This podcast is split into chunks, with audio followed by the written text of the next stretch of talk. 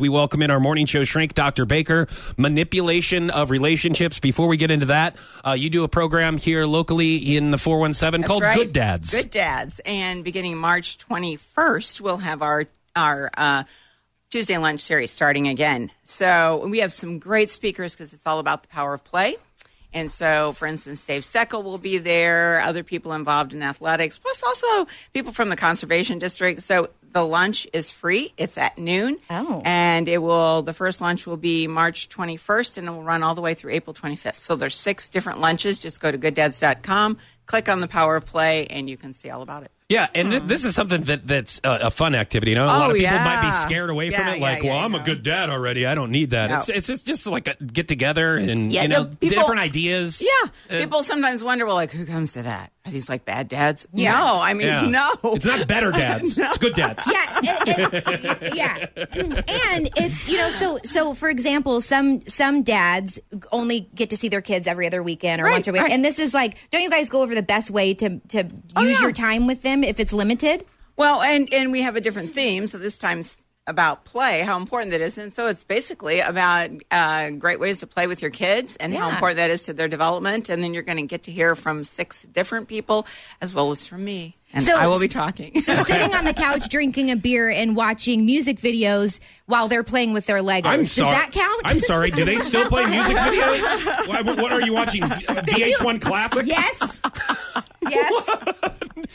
All right, So, uh, all right, Doctor Baker, uh, welcome in. Uh, we've been talking about manipulation of relationships. That's right. We kind of gone, gone over the three different manipulators, and those Mm-hmm. are the master, yeah, the martyr, and the messiah. okay.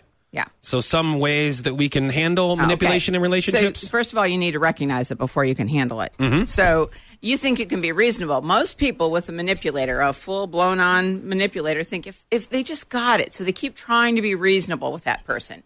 But it usually doesn't work. So, for instance, the reasonable person has humility and they say, I could be wrong. You could be right.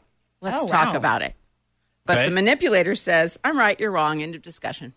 But what if you really believe that you're right and they're wrong?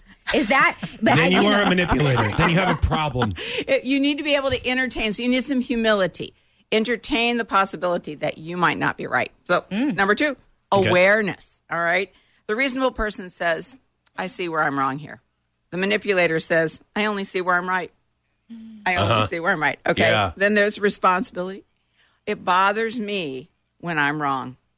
The manipulator, if I'm wrong, so what? Mm. Yeah, The manipulator, the a lot reas- easier to go down that road, isn't it? yeah, yeah, yeah, yeah. yeah it is. The empathy, the, the empathy is the fourth thing. The reasonable person says, "It bothers me when I hurt you." The manipulator says, "I'm only bothered when you hurt me." Yeah, okay, so what if? What if you form of have? selfishness too, right? Uh, What if you have proven to always be right? Does that other person need to work on just accepting that you're always right? I'm a little concerned that you're thinking you're always right. yeah, just trust me, you're not. going off. No, going I've done the off- show with you. Going like off every of day. Past experiences. Uh-huh. Yeah.